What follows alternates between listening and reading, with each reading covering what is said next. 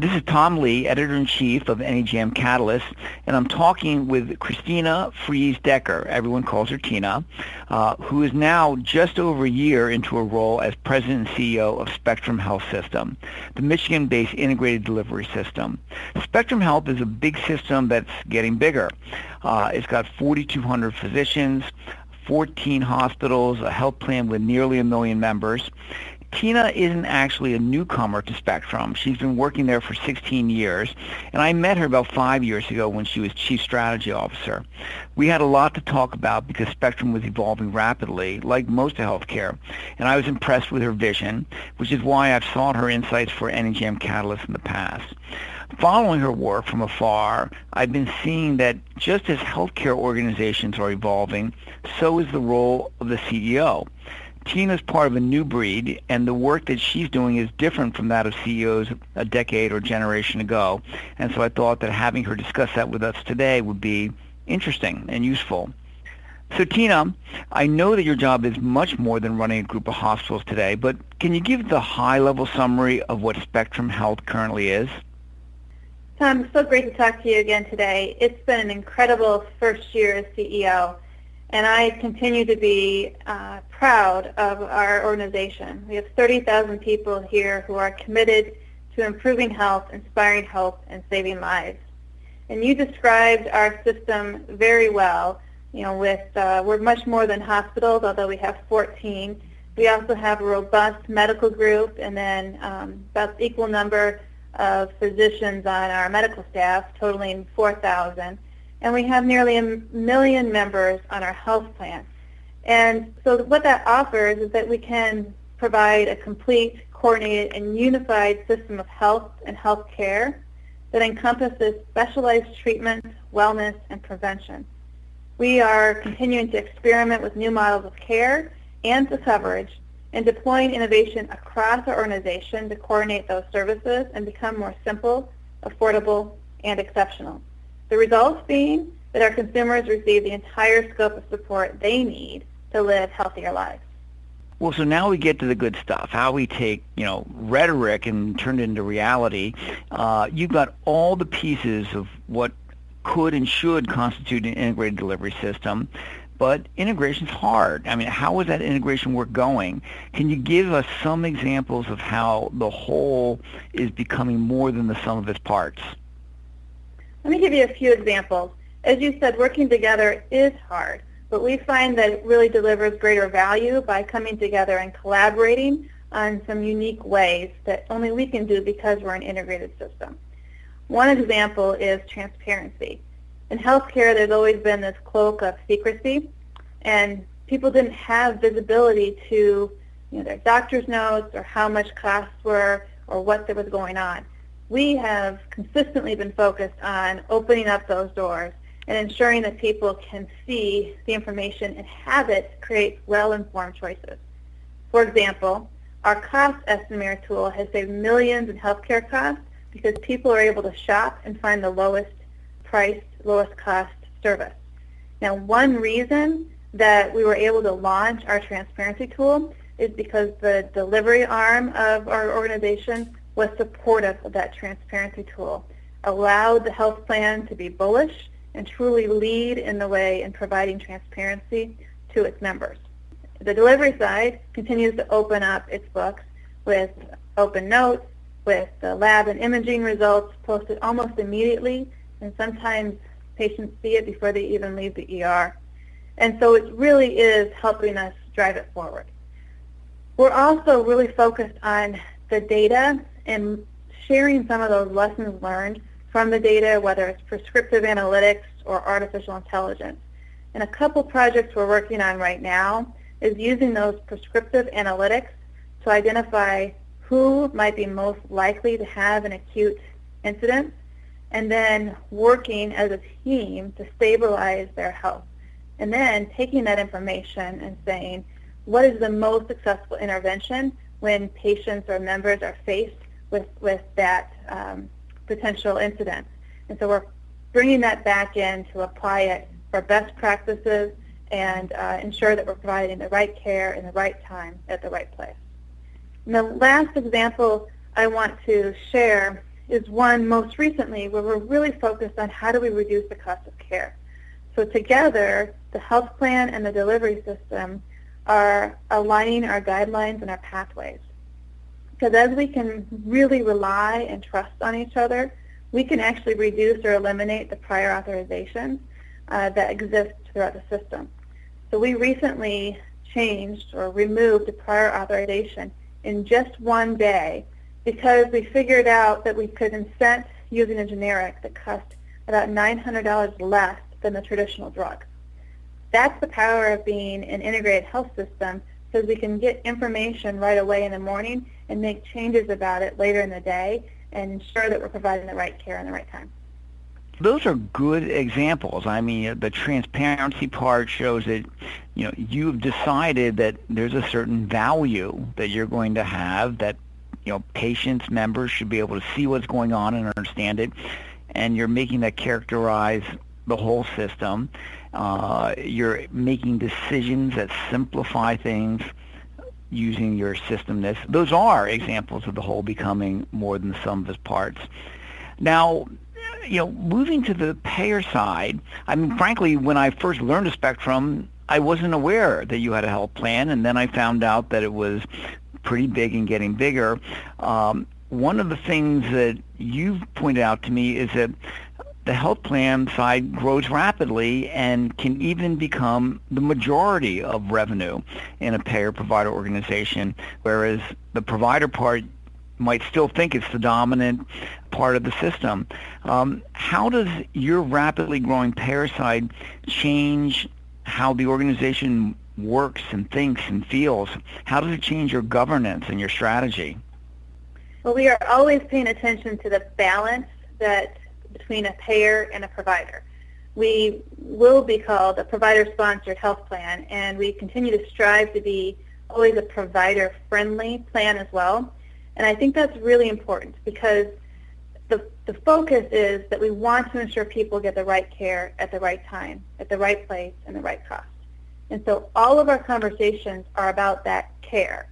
And as a payer or a provider, they have different ways to provide that, but we really center on that mission and that focus on what we're trying to achieve. So I have a couple examples that I can share with you. One of them is we pride ourselves on being that provider-friendly and focused on providers uh, as a health plan. And so what we do is we try to make sure that we spend as little as possible on the administrative cost of delivering that plan. So 90% of the dollars that are spent on your premium go to the actual care you receive. This is quite unique when it comes to health plans. So if you think about that, health care is a dollar. 10 cents goes to administrative costs, and that's inclusive of our margin for the health plan. And that means that the remaining 90 cents goes to physicians, other caregivers, and hospitals for your care. Now that's in contrast to other a health plan where the administrative costs are much higher than that. And it's going to the operations as well as the care. So we think that's really important. As we think about that, that central idea comes into this governance and strategic perspective because we have to make sure we're balancing the needs of the consumer in every aspect from a payer perspective and a care perspective. And it really comes forward when it gets to the affordability question uh, because we do want to make sure we have high quality, but we also need to ensure that the care can be afforded. And we see health insurance costs and health care costs continuing to rise. One example of that that we wrestle with is that we as a health plan offer reward cards. So you get a reward card if you shop for services and if you choose the low-cost provider. And as you can imagine, sometimes that isn't the delivery side. So that does create um, tense conversations between our team about what are we doing and how to move forward. But as we look at it from an environment perspective, a whole ecosystem, uh, other health plans will be offering these reward cards. This is not going to go away. And so the beauty of being this integrated system and having these tense conversations allows us to have them internally and figure out what our strategy is so that we can really deliver the best care and coverage for the consumers. I'm impressed that you talked about so many different kinds of work uh, compared to the old days where a CEO might have been basically looking out for their hospital. You clearly have multiple stakeholders, multiple customers to, and, and, and goals in mind.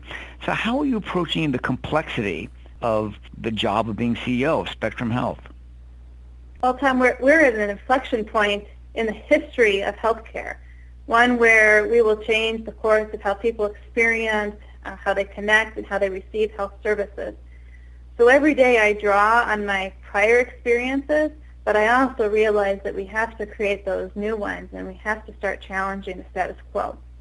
So for me, we've taken an approach of being very transparent and approachable and being courageous because we will need to make bold moves. One of the first bold moves that I did was remove a door within our system office, literally, because I wanted to send a message to the organization that we were going to change the way we operate. Uh, we needed to be better partners. We needed to collaborate. We needed to work across the aisle to make sure we're doing the best possible approach for our patients and our members. I've made rounding a top priority, both in clinical sites and in administrative offices, and really getting out to communicate our messages about our mission and our vision and where we're going.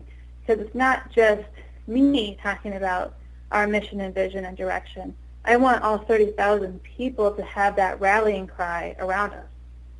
And that was one of the ahas that I had.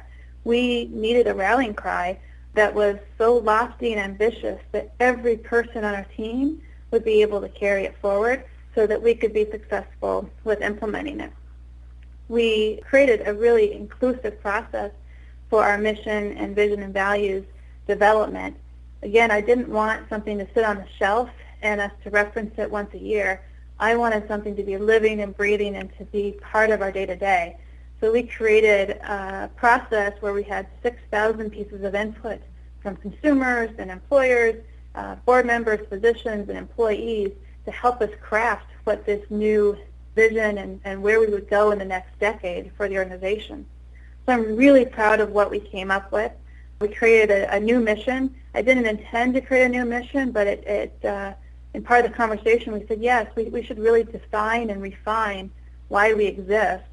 And so we added to our previous mission, and now it is to improve health, inspire hope, and save lives. And then we created a vision statement that was more about who we're serving than about us.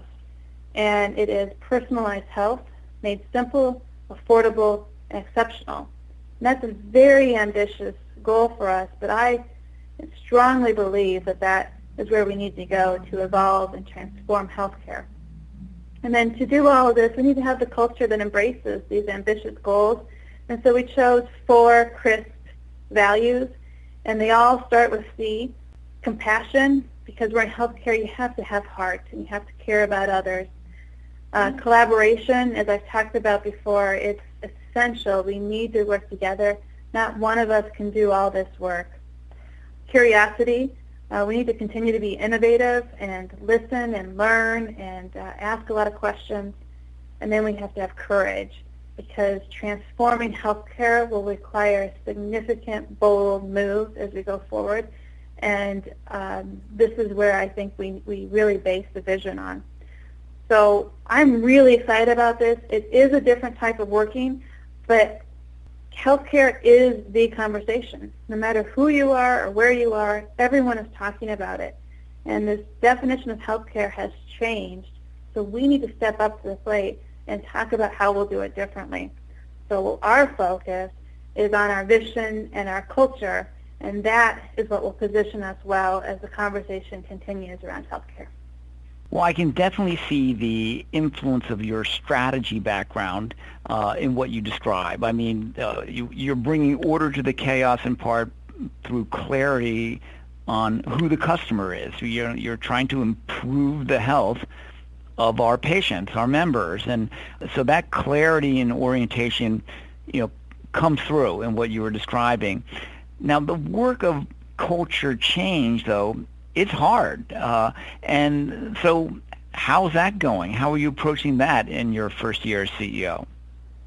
Yeah, I approach it candidly, um, passionately, aggressively, also with vulnerability and addressing fear. I wish the culture change was easy and it, it could be done quickly, but we all know that it is a continuous effort to evolve the culture. And I often think that it's not the end result, it's the journey that you go through and the ability to bring people along about where we're going is, is really what's so energizing and exciting. I am encouraged every day by the small signals that tell me that we are making progress and seeing some of the status quo slip away. I, I think part of the challenge is we need to discuss tough topics and really get at the heart of what matters. And so we're doing that with my senior leadership team, and they're, again, sharing it with others. But they also see that we're grappling with some issues that we've never had to grapple with before. And we're publicly sharing some of our experiments or, or failures. You know, that gets to the vulnerability, showing that what is important is that we're trying to do these things, but then we're, and if we fail, we're getting right back up to make sure we're improving it and moving it forward. One of those examples that I'm very proud of is in our primary care area. We have asked them to challenge the status quo and think differently about how do we serve new patients. And they, with um, minimal changes and no new people, have increased access and have seen 7,500 new patients per month. And now it's over 20,000 new patients since it's only been going for the last few months. So it's just incredible the excitement and the motivation when you allow people to experiment and try new things to see what they can do um, with just their own curiosity.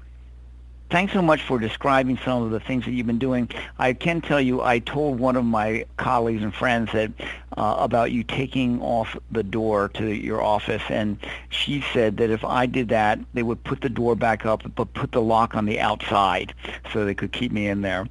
If that ever happens to you, I'll be quite surprised, though. So anyway, thanks so much for sharing your progress. And Spectrum is becoming, um, you know, a system that people across the country are watching, and I know you're going to give us some good things to talk about in the years ahead. Thank you, Tom. This is an exciting time. I am just so energized to marry our mission and our vision with our culture and have that be a differentiator and really make an impact to our community's health.